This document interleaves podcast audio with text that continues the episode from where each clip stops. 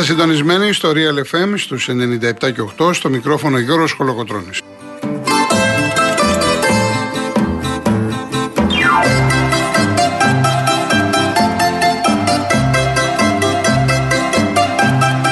Τηλέφωνο επικοινωνίας 211-200-8200. Επαναλαμβάνω, 211-200-8200. Η κυρία Ιωάννα Φιλιππή είναι στο τηλεφωνικό κέντρο και στη ρύθμιση του ήχου ο κύριος Γιάννης Καραγευρέκης.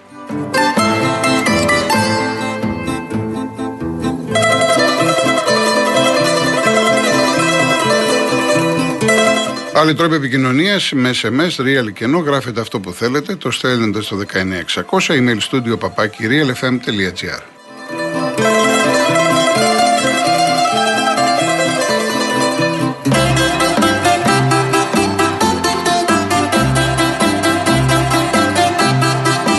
Κυρίες Δεσποινίδες και κύριοι, καλό σας μεσημέρι. Χρόνια πολλά σε όσους γιορτάζουν. Ο Σταύρος, η Σταυρούλα είναι μεγάλη γιορτή σήμερα.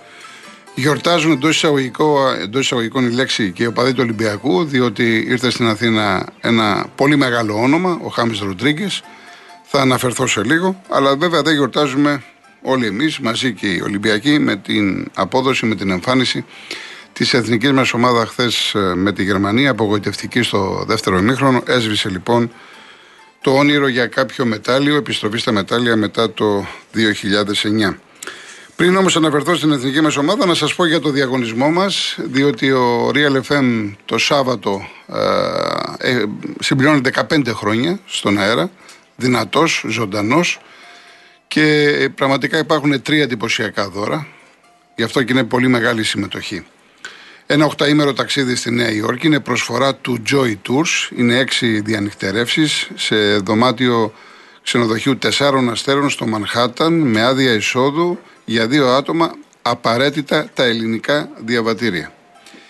Επίσης ένα iPhone 12 mini προσφορά του websupplies.gr το μεγάλο online store που εμπιστευόμαστε. Αυτές τις μέρες έχει σούπερ τιμές για Back 25 School και φυσικά για εσάς τους φοιτητές που ετοιμάζετε τη νέα σας ζωή και ένα ηλεκτρικό σκούτερ Daytona GT50 το οποίο δεν χρειάζεται δίπλωμα αρκεί να είστε άνω των 27 ετών και να έχετε δίπλωμα αυτοκινήτου για περισσότερα από 6 χρόνια. Και να λάβετε μέρος, real και ενώ τη λέξη δώρα, όποιος θέλει προαιρετικά ονοματεπώνυμο, αποστολή στο 19600, η κλήρωση το Σάββατο μετά τις 4 το απόγευμα στην εκπομπή της Μαρίας Αναστασόπουλου.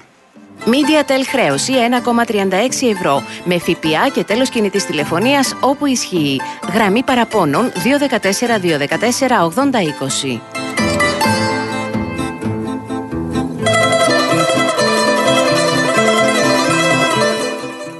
Εθνική μας ομάδα για να είμαι απόλυτα ξεκάθαρος απέναντί, απέναντί σας εγώ δεν πρόκειται να κάνω τεχνική ανάλυση δεν την κατέχω, δεν το κατέχω το άθλημα τόσο καλά για να κάνω τεχνική ανάλυση Ούτε βέβαια θα διαβάσω το τι λένε έμπειροι συνάδελφοι και αυτά τα οποία θα διαβάσω να τα πω στον αέρα ότι είναι δικά μου. Αυτό δεν το έχω κάνει ποτέ στην καριέρα μου. Συμπληρώνω σε λίγο 40 χρόνια. Θα εκφραστώ όπως εγώ το βίωσα γιατί είδα την εθνική όπως είπα από χθες. Ε, μετά αργά ξενύκτησα γιατί είδα όλο το μάτς της Μπαρτσελώνα με την Μπάγκερ που με διέφερε και θα σας πω και δύο λόγια μετά για αυτό το παιχνίδι. Λοιπόν, ε, όταν το ημίχρονο τελείωσε 61-57, είπα από μέσα μου καθαρίσαμε. Και γιατί το είπα; Διότι όταν έχεις μια ομάδα απέναντί σου που σε βομβαρδίζει, 8 στα 10 τρίποντα, οι άνθρωποι αυτοί, χθες δεν ξέρω τι, τι είχε γίνει, όπου και να σουτάραν έμπαινε μέσα. Από εκεί ξεκινάνε όλα. Όταν λοιπόν είσαι 61-57 και καταφέρνεις με αυτό το τρίποντο του Σλούκα και είσαι μπροστά στο σκορ, λες, εντάξει, το δεύτερο ημίχρονο δεν μπορεί. Τι διάλογο. Συνέχεια, συνέχεια τρίποντα. Και εμείς δεν θα αντιδράσουμε, δεν θα κάνουμε κάτι. Διότι ναι, μεν βάλαμε 61 πόντους που εγώ προσωπικά δεν ξαναθυμάμαι την εθνική να έχει βάλει τόσους πόντους στο πρώτο ημίχρονο σε δύο δεκάλεπτα. Αλλά δεν ήταν προϊόν να πεις μιας ε, ε, εμφάνισης που έκανε κρότο. Γιατί ξεκινήσαμε πολύ άσχημα, αυτοί μπήκαν δυνατά, μετά ισορροπήσαμε, ήμασταν κοντά. Δηλαδή με, ήρθε αυτό το 61-57 πάρα πολύ αγχωτικά. Ήρθε, αν θέλετε, εκτός προγράμματος. Χωρίς να παίζουμε την, με την άμυνα που έπρεπε, γιατί μαρκάραμε με τα μάτια, έτσι. Εν πάση περιπτώσει, ήρθε αυτό το 61-57. Και αρχίζει το τρίτο δεκάλεπτο και λες τι γίνεται εδώ πέρα; Τα παιδιά είναι σαν να μην βγήκαν στο, στο γήπεδο καθόλου. Λες και δεν ξέρω. Ε, μου κάνει τρομερή εντύπωση. Γιατί μου κάνει εντύπωση, Διότι εδώ έχουμε να κάνουμε με μια εθνική που έχει το καλύτερο πέντε του, του κόσμου, ή αν κάποιοι νομίζετε ότι είναι υπερβολικό από τους καλύτερους παίκτες, ο Γιάννης, έχει έναν πάρα πολύ καλό προπονητή που έχει δώσει τα διαπιστευτήριά του τόσα χρόνια στην Ευρωλίκα με την Τσέσεκα. Έχεις πολύ καλούς παίκτες. Παίκτες οι οποίοι έχουν πάρει Ευρωλίγκες. Έχουν παίξει σε Final Four. Με πολλές διεθνείς παραστάσεις. Έχουμε παίκτες με προσωπικότητα. Και λες ότι τι συνέβη; Η ταπεινή μου άποψη, η ταπεινή μου ως κολοκοτρώνης Γιώργος, νομίζω ότι ήταν καθαρά θέμα πνευματικό, ψυχολογικό. Γιατί δεν μπορείς να πεις ότι ξέχασαν τον μπάσκετ. Και αυτός ο Γιάννης τι να σου κάνει; 31 πόντους ε, πέτυχε. 7 rebound βλέπω εδώ, 8 assist. Ο μόνος παίκτης ο οποίος στάθηκε στο ύψος του και να μου επιτραπεί η έκφραση με όλο το σεβασμό στο παλικάρι ότι έκανε υπέρβαση είναι ο Λαριτζάκης. Ο οποίος και με τους Τσέχους βοήθησε. Σημαντικά όπως ο Παπαπέτρου. Και ο Παπαπέτρου ένα, ένα μάτσα έκανε με, του, με τους Τσέχους. Ο Λαριτζάκης έκανε υπέρβαση. Και ήταν από τα, από τα παιδιά εκείνα που βοήθησαν η εθνική ομάδα μέχρι ενός ορισμένου σημείου να είναι μέσα στο παιχνίδι. Διότι από το τρίτο δεκάλεπτο και μετά σιγά σιγά κάτι φορά. Ξέφυγε. Τελειώσαν τα πράγματα. Άρα εδώ πέρα ε, μπορούν να υποθούν χίλια πράγματα. Ξέρετε, είναι κάποιοι και κόσμος, έβλεπα κάποια μηνύματα χθες.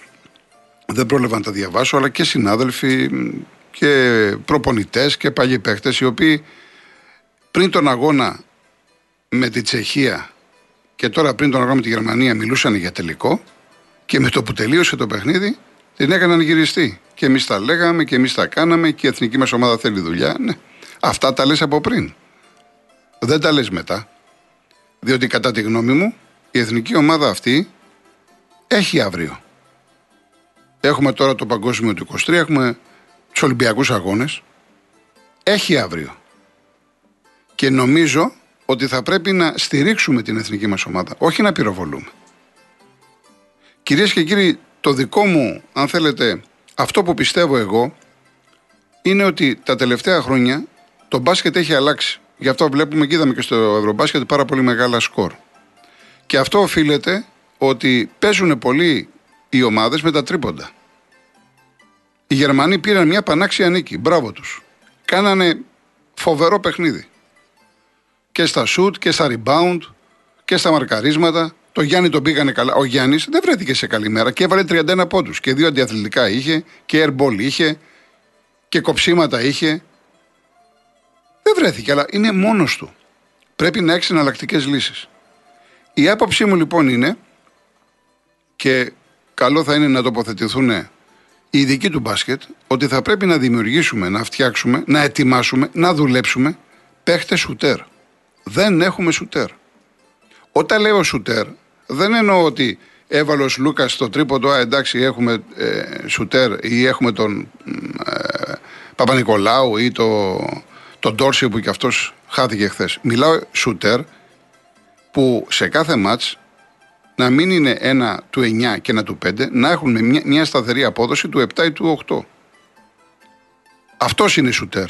Ο κλασικός, ο γνήσιος έτσι ώστε μια ομάδα να στηρίζεται, είτε είναι σε επίπεδο συλλογικό, είτε είναι σε επίπεδο εθνικής ομάδας. Νομίζω ότι η διαφορά μας, το πρόβλημά μας απέναντι στους Γερμανούς ήταν ότι μαρκάραμε με τα μάτια, δεν κάναμε φάουλ, είχαμε μια λογική, έλα μωρέ, το άλλο δεν θα μπει. Το άλλο δεν θα μπει. Και αυτοί τα βάζανε συνέχεια. Ε, δεν είναι έτσι και την πατήσαμε. Το ένα λοιπόν είναι η σουτέρ και το άλλο πρέπει να είναι, κατά τη γνώμη μου, ε, κάποιοι εναλλακτικοί τρόποι άμυνας κυρίως από την περιφέρεια. Εντάξει, αυτό επαναλαμβάνω είναι θέμα προπονητή. Εγώ δεν ακυρώνω καμία προσπάθεια του Ιτούδη και των συνεργατών του. Πρέπει να στηριχθεί και ο προπονητής. Πρέπει να στηριχθούν και τα παιδιά. Και φυσικά ένα άλλο θέμα που ε, σαφώς πρέπει να το θίξουμε. Οι ομάδες μας και η Α1 και η Α2, ειδικά η Α1, θα πρέπει να δώσουν περισσότερο χρόνο συμμετοχής στα Ελληνόπουλα. Δεν μου άρεσε εμένα η εικόνα και το λέω τώρα γιατί τελειώσαμε. Να ακούω τον προπονητή να μιλάει στα αγγλικά. Δεν μου άρεσε. Θα μου πεις γιατί μιλούσε στα αγγλικά, γιατί ήταν ο Ντόρσεϊ. Να καταλάβει. Ή μπορεί και ο Καλάδης, δεν ξέρω.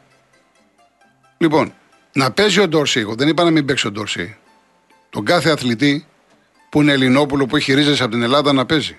Αλλά θέλω και τα Ελληνόπουλα, τα οποία έχουν μεγαλώσει εδώ, ζουν εδώ, παίζουν εδώ, να τους δίνονται ευκαιρίες. Να χρησιμοποιούνται από τις, από τις ομάδες τους και να υπάρχει ένα τέτοιο σύστημα αξιολόγησης και προώθησης συγκεκριμένων ταλέντων. Όπως κάνουν, π.χ. έχω διαβάσει και σας το έχω ξαναπεί σε ανύποπτο χρόνο οι Γάλλοι. Οι Γάλλοι έχουν φοβερές ακαδημίες. Γι' αυτό και έχουν, ενώ οι ομάδες τους δεν είναι κάτι το φοβερό να πεις, αλλά έχουν παραδοσιακά μια εξαιρετική εθνική ομάδα. Έτσι πρέπει και εμείς να έχουμε μια εθνική ομάδα που να μην περιμένει μόνο το Γιάννη. Ο Γιάννης τι θα πρωτοκάνει. Πρέπει να έχουμε τρεις και τέσσερις Γιάννηδες. Πρέπει να έχουμε και ένα Γιάννη Σουτέρ. Που ο Γιάννης υστερεί στα σουτ. Πρέπει να έχουμε ένα, ένα Γιάννη να παίζει και άμυνα, να παίρνει rebound, να κόβει, να βάζει καλάθια. Δίποτα, τρίποτα. Ε, δεν γίνεται ένας παίκτης μόνο ή ο, τα αδέρφια του. Πρέπει να έχουμε και άλλους παίκτες. Ασφαλώς είναι ένα πολύ τερα... μεγάλο θέμα που δεν καλύπτεται τώρα. Έτσι, αυτό το πράγμα δεν μπορεί να καλυφθεί με μια κουβέντα 5-10 λεπτών θέλει προγραμματισμό, θέλει οργάνωση. Εγώ, εγώ νομίζω ότι πρέπει να ευχαριστήσουμε τα παιδιά αυτά και τον προπονητή για τις στιγμές που μας πρόσφεραν. Ασφαλώς έχουν στενοχωρηθεί γιατί τα είδαμε που ε, έβαλαν τα κλάματα. Είναι σε άσχημη ψυχολογική κατάσταση. Αλλά αυτό που λέμε και μας το, το μάθαμε περισσότεροι όταν ήρθε ο, ο Πάπλο Γκαρσία εδώ που το έκανε αυτό το, ε, που είχε το, το μότο, το, το, το, το τατού που είχε ότι επιτρέπεται να πέσεις, επιβάλλεται να σηκωθείς. Η εθνική ομάδα επιβάλλεται να σηκωθεί. Μπορεί και πρέπει να σηκωθεί. Το να καθόμαστε τώρα όλοι μας, να λέμε το μακρύ μας και το κοντό μας. Αυτός φταίει εκεί, αυτός δεν έκανε το άλλο κλπ. κλπ. Εντάξει, το είδαμε. Ότι η ομάδα ήταν στα ποδητήρια. Ουσιαστικά και στην αρχή του αγώνα και στο τρίτο δεκάλεπτο δεν βγήκε. Το ερώτημα είναι γιατί δεν βγήκε. Ψυχολογικά πώς ήταν; Ήταν έτοιμη; Δεν ήταν έτοιμη. διότι δεν μπορεί να ξεχάσεις το μπάσκετ από τη μία μέρα στην άλλη. Από το ένα εμίχρονο στο άλλο. Ακούω ότι είναι λέει αφύσικο αυτό που έγινε. Στον αθλητισμό και σε ομαδικά σπορ τίποτα δεν είναι αφύσικο. Έχουμε δει πάρα πολλά πράγματα. Θυμάστε τους Βραζιλιάνους με τους Γάλλους, με Ρονάλντο, τι είχε γίνει το φαινόμενο κλπ τι είχε γίνει στα αποδητήρια. Και... Δεν ξέρεις ποτέ τι γίνεται μέσα σε μια ομάδα. Είτε είναι από το ξενοδοχείο, είτε είναι μέσα στα αποδητήρια, είτε οτιδήποτε άλλο. Μια ομάδα είναι μια ομάδα. Μπορεί να γίνουν χίλια δυο πράγματα. Για την εθνική μας ομάδα που, που, που ξεκίνησε με όνειρα, με φιλοδοξίες, που είχε μόνο νίκες, στο τέλος απέτυχε. Και απέτυχε παταγωδός. Δεν να πεις ότι γνωρίσαμε μια ήττα και τελείωσε. Εντάξει, κάποιος θα κερδίσει, κάποιος θα χάσει. Εδώ γνωρίσαμε τη συντριβή. Το αποτέλεσμα 107-96 είναι διασυρμός και στο τέλος μας άφηναν και μπάλα με καλάθια. 61 πόντους στο πρώτο ημίχρονο και 35 στο δεύτερο. Και οι άνθρωποι αυτοί είχαν 8 στα 10 τρίποντα στην αρχή και 17 συνολικά. Απίστευτα ποσοστά. Γιατί σαφώς είχαν και ρέντα. Μέσα στον αθλητισμό είναι όλα. Αλλά επαναλαμβάνω, δεν χρειάζεται να πυροβολούμε. Διαφημιστικό διάλειμμα και συνεχίζουμε.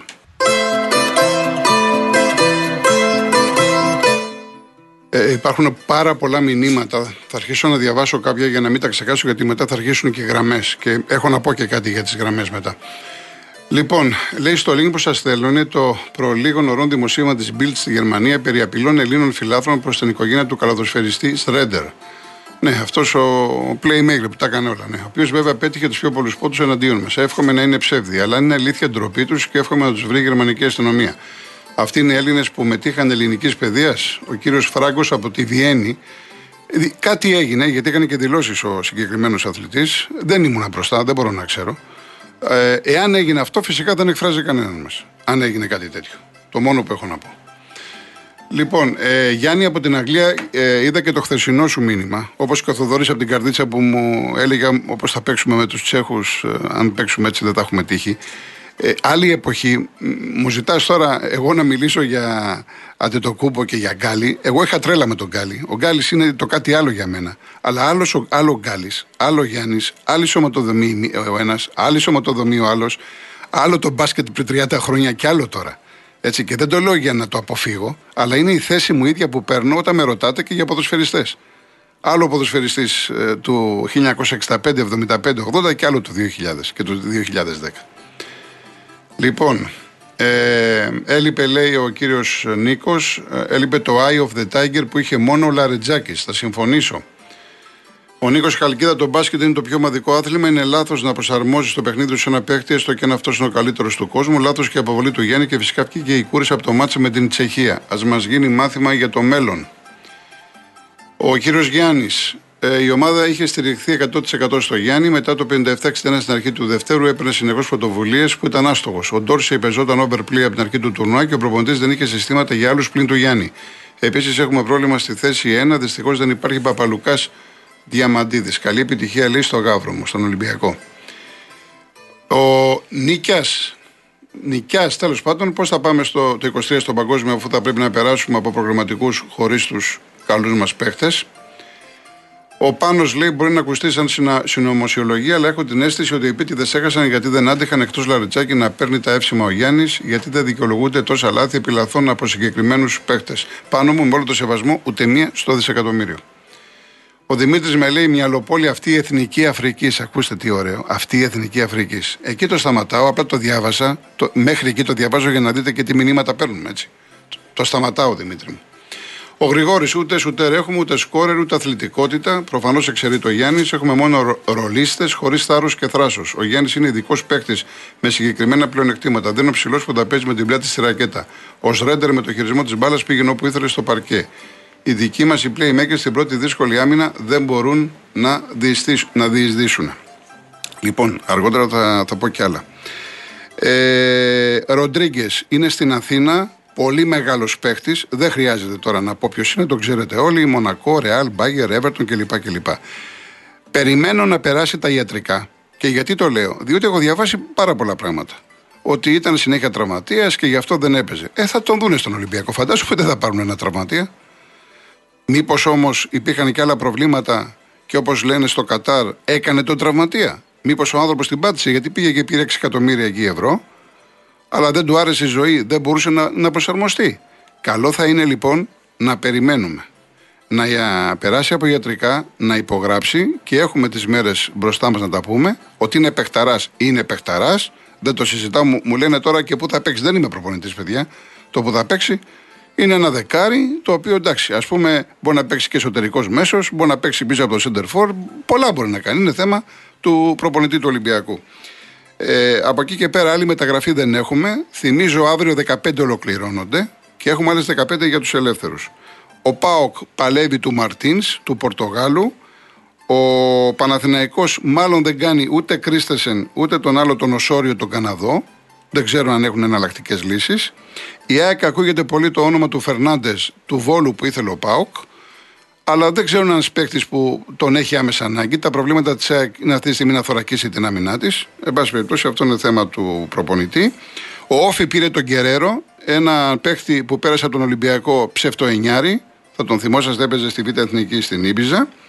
Και ήρθε στον Άρη ο Πάρντιου. Ο προπονητής, ο, Σκοτσε... ο Άγγλος, όχι Σκοτσέζος Άγγλος, θα καθίσει στον πάγκο με τον Ολυμπιακό. Έτσι. Λοιπόν, και στον επίλογο του προλόγου μου, γιατί θα πάμε στις γραμμές, θα το πω για τελευταία φορά. Επειδή χόντριναν πάρα πολύ τα πράγματα χθες, χοντρίνανε και με μηνύματα και κάποιοι ήρθανε και εδώ. Εντάξει, πραγματικά χοντρίνανε. Θα πρέπει να καταλάβετε ότι με έχετε φέρει σε πάρα πάρα πολύ δύσκολη θέση. Εάν λέτε ότι αγαπάτε τον κολοκοτρόνη και αγαπάτε το σταθμό, αυτό που περιμένω από εσά είναι να τον στηρίξετε το σταθμό και τον κολοκοτρόνη. Και πώς θα τον στηρίξετε, όταν στα τηλέφωνα τα οποία θα επικοινωνούμε τώρα αμέσως μετά τις ειδήσεις, δεν θα λέτε κουβέντα, μα κουβέντα για το θέμα της εκπομπής. Είναι απόφαση του σταθμού, τα έχουμε πει χίλιες φορές. Η εκπομπή είναι 3,5-5. Τελειώσαμε. Όλα τα άλλα δεν ξέρω γιατί γίνονται. Δεν βοηθάνε σε τίποτα. Και με φαίνεται σε δύσκολη θέση και πιστεύω να το καταλάβετε. Θα σας παρακαλέσω λοιπόν, γιατί μετά, εάν δεν το κάνετε, θα αναγκαστώ να κλείνω τηλέφωνα. Ειλικρινά σας το λέω. Όταν θα πάρετε, δεν θα ξαναμιλήσετε καθόλου για εκπομπή. Η εκπομπή είναι 3,5-5. Το αν η εκπομπή είναι μία ώρα, όπως ήταν στην αρχή, μία μισή, δύο, πέντε, δεκαοχτώ, το αν θα κάνω αφιερώματα, ε, είναι κάτι που αφορά το σταθμό και εμένα. Και σας έχω πει ότι είμαι εδώ από την πρώτη μέρα. Επομένως, μην με βάλετε τώρα σε άλλες διαδικασίες που δεν είναι στο χαρακτήρα μου και δεν με αρέσουν, δεν με εκφράζουν και δεν εκφράζουν και πολύ κόσμο από εσάς. Αυτό που έγινε χθες εμένα δεν μου άρεσε. Αλλά επειδή είμαι ευγενικός, δεν ήθελα να, και εγώ να απαντήσω και να κάνω. Δεν μου άρεσε. Και δεν θέλω να επαναληφθεί. Έχουμε χιλιάδες προβλήματα. Θέλετε να μιλήσετε αθλητικά, θα μιλήσετε αθλητικά. Πλούσια επικαιρότητα. Θέλετε να μιλήσετε για υγεία, για παιδεία, για οικονομία, για κοινωνία. Χιλιάδες προβλήματα. Το τελευταίο που μας απασχολεί είναι αν ο Κολοκοτρόνη έχει ιστορία LFM μία, μία ώρα εκπομπή, δύο, πέντε ή τριάντα. Είναι η τελευταία φορά που μιλάω πραγματικά. Με συγχωρείτε λίγο για τον τόνο μου, αλλά πρέπει να με καταλάβετε. Λοιπόν, πάμε διαφημίσεις, κύριε Γιάννη μου. Διαφημίσεις, ειδήσεις και αμέσως μετά ε, ο λόγος σε εσάς.